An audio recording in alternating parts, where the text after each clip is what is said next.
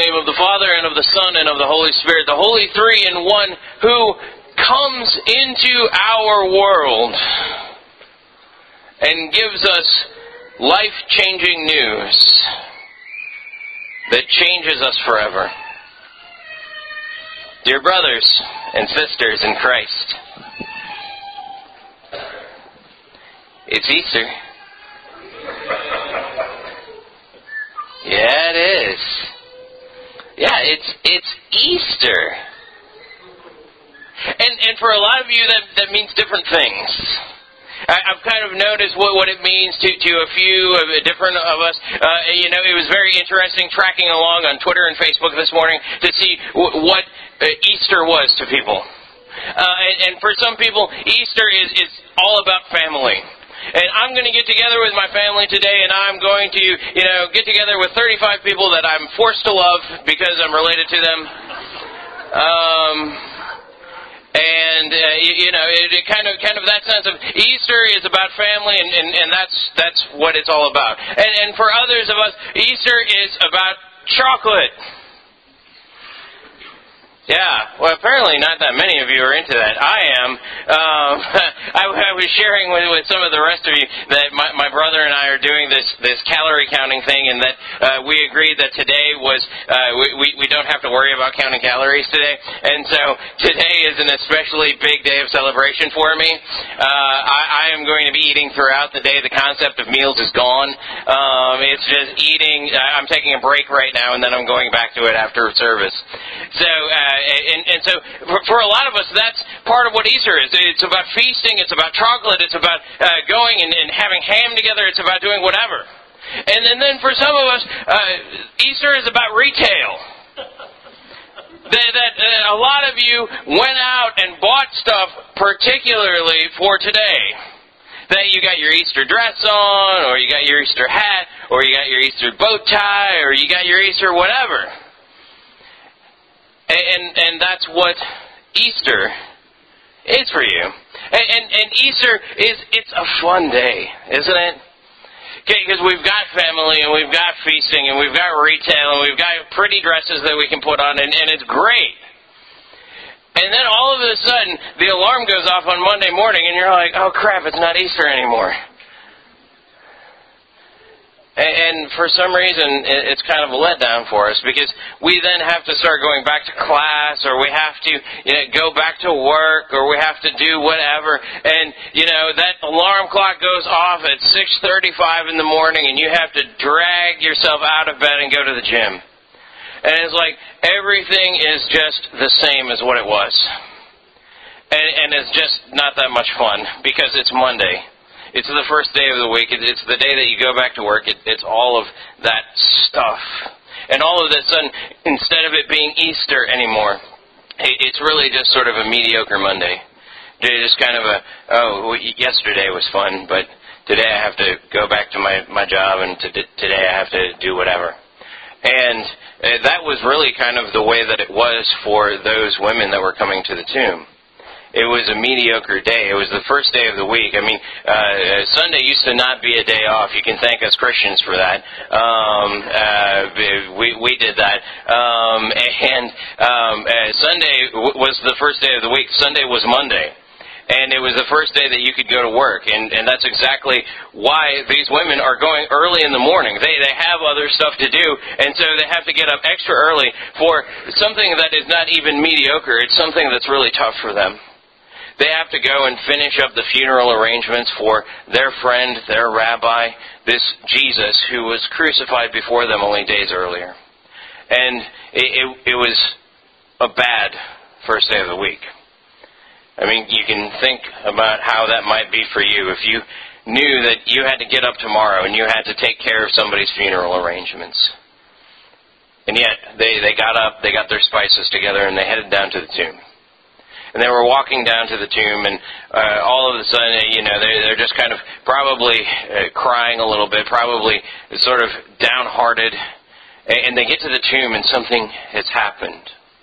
Something has changed because they they get just far away enough from the tomb that they can look at the tomb and they can say something's not right about that tomb. It's open And the gospel says that they, they were amazed and they began to talk to one another about it. And then they, they go to the tomb and, and they actually kind of peek into the tomb because they're not quite sure what has happened yet. And so they, they get into the tomb and they find out that there is no body in the tomb. Well, that's a little bit disconcerting.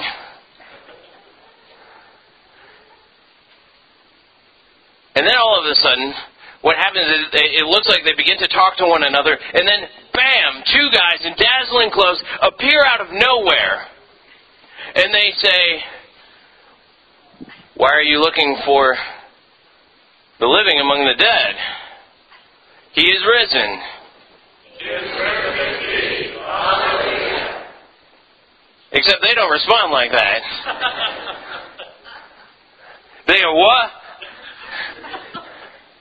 And they fall down on their faces, the gospel tells us, and, and they're trembling and they're afraid because they don't know what has happened. And so the angels have to explain it to them.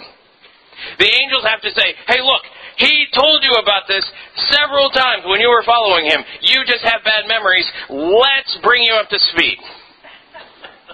And so they bring him up to speed, and it says that the women, then they get it, then they remember. It's sort of like it, maybe you, there's several movies out there. The one that always comes to my mind with this is The Usual Suspects. Anybody remember that with Kevin Spacey? Uh, if, you don't remember it, uh, what it is all about is, is at the end of it, they find out that Kevin Spacey's character has been doing this con with the cops, and he's just been taking stuff off of their billboard and using it to, to make up this crazy story about who he is, and he finally gets free. Right, spoiler. The movie's from 1995. I don't have to. If you haven't seen it yet, you're probably not going to.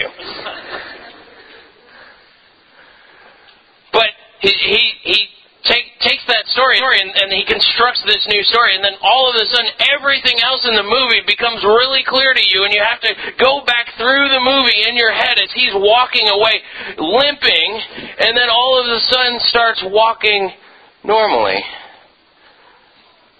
And you get it. Well, that's where these women were at. It was like all of a sudden these angels said, Look, he told you that this was going to happen. He told you that he was going to be put to death. He told you that he was going to raise again on the third day. And so they're amazed. And they're so amazed and so excited that they run and they go and run to the apostles, Jesus' original disciples, the eleven. They go and run and tell them. And of course, those clods don't get it. They run there and they tell them, hey, look, Jesus is not in his tomb. He is alive. And the disciples go, ah, no. No, I'm sure that's just an idle tale.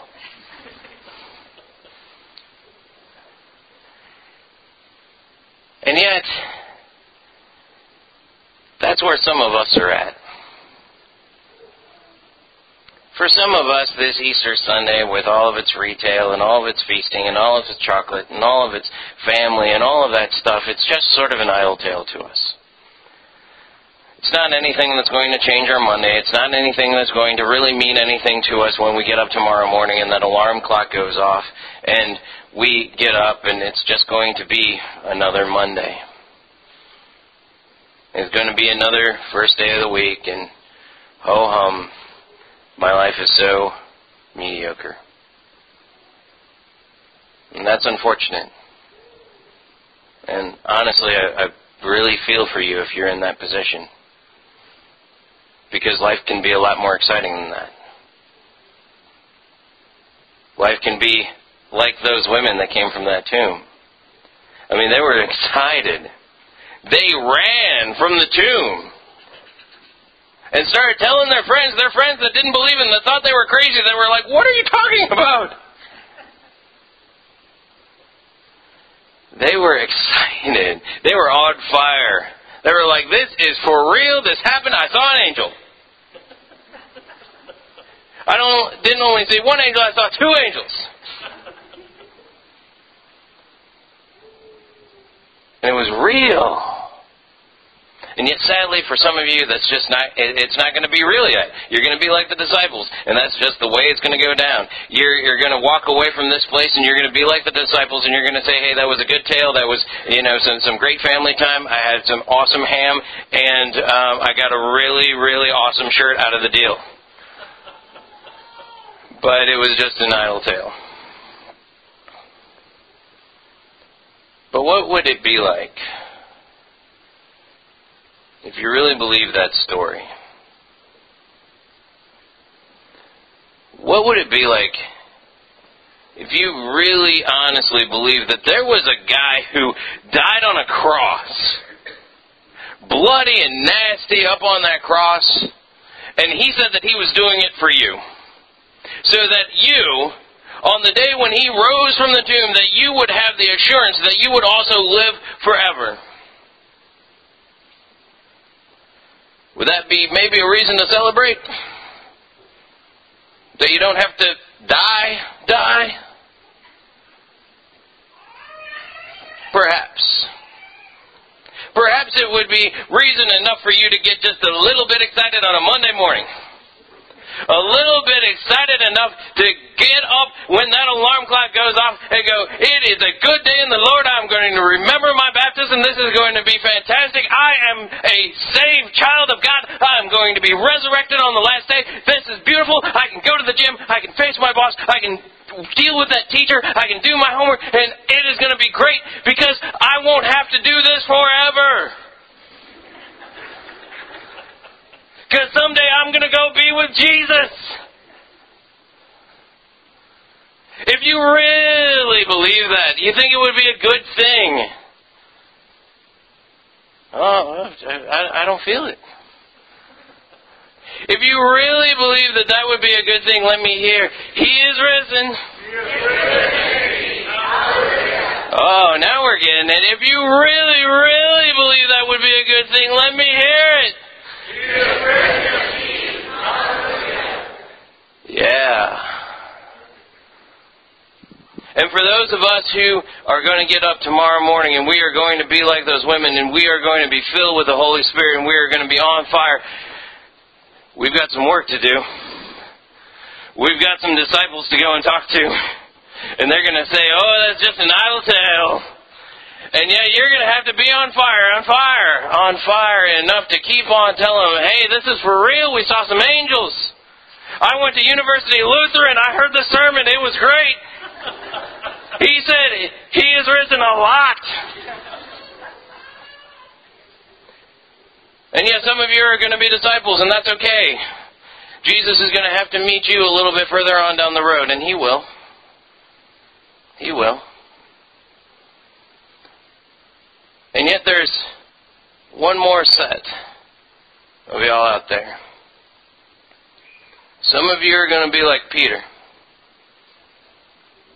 Some of you are going to go back to the tomb in your own minds. You're going to go back to this reading. You're going to go back to that tomb and you're going to see the strips of cloth and you're going to walk away wondering, what does this mean?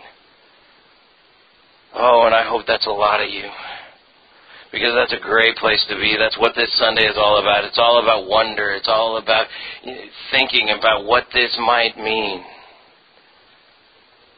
My Lord died on a cross.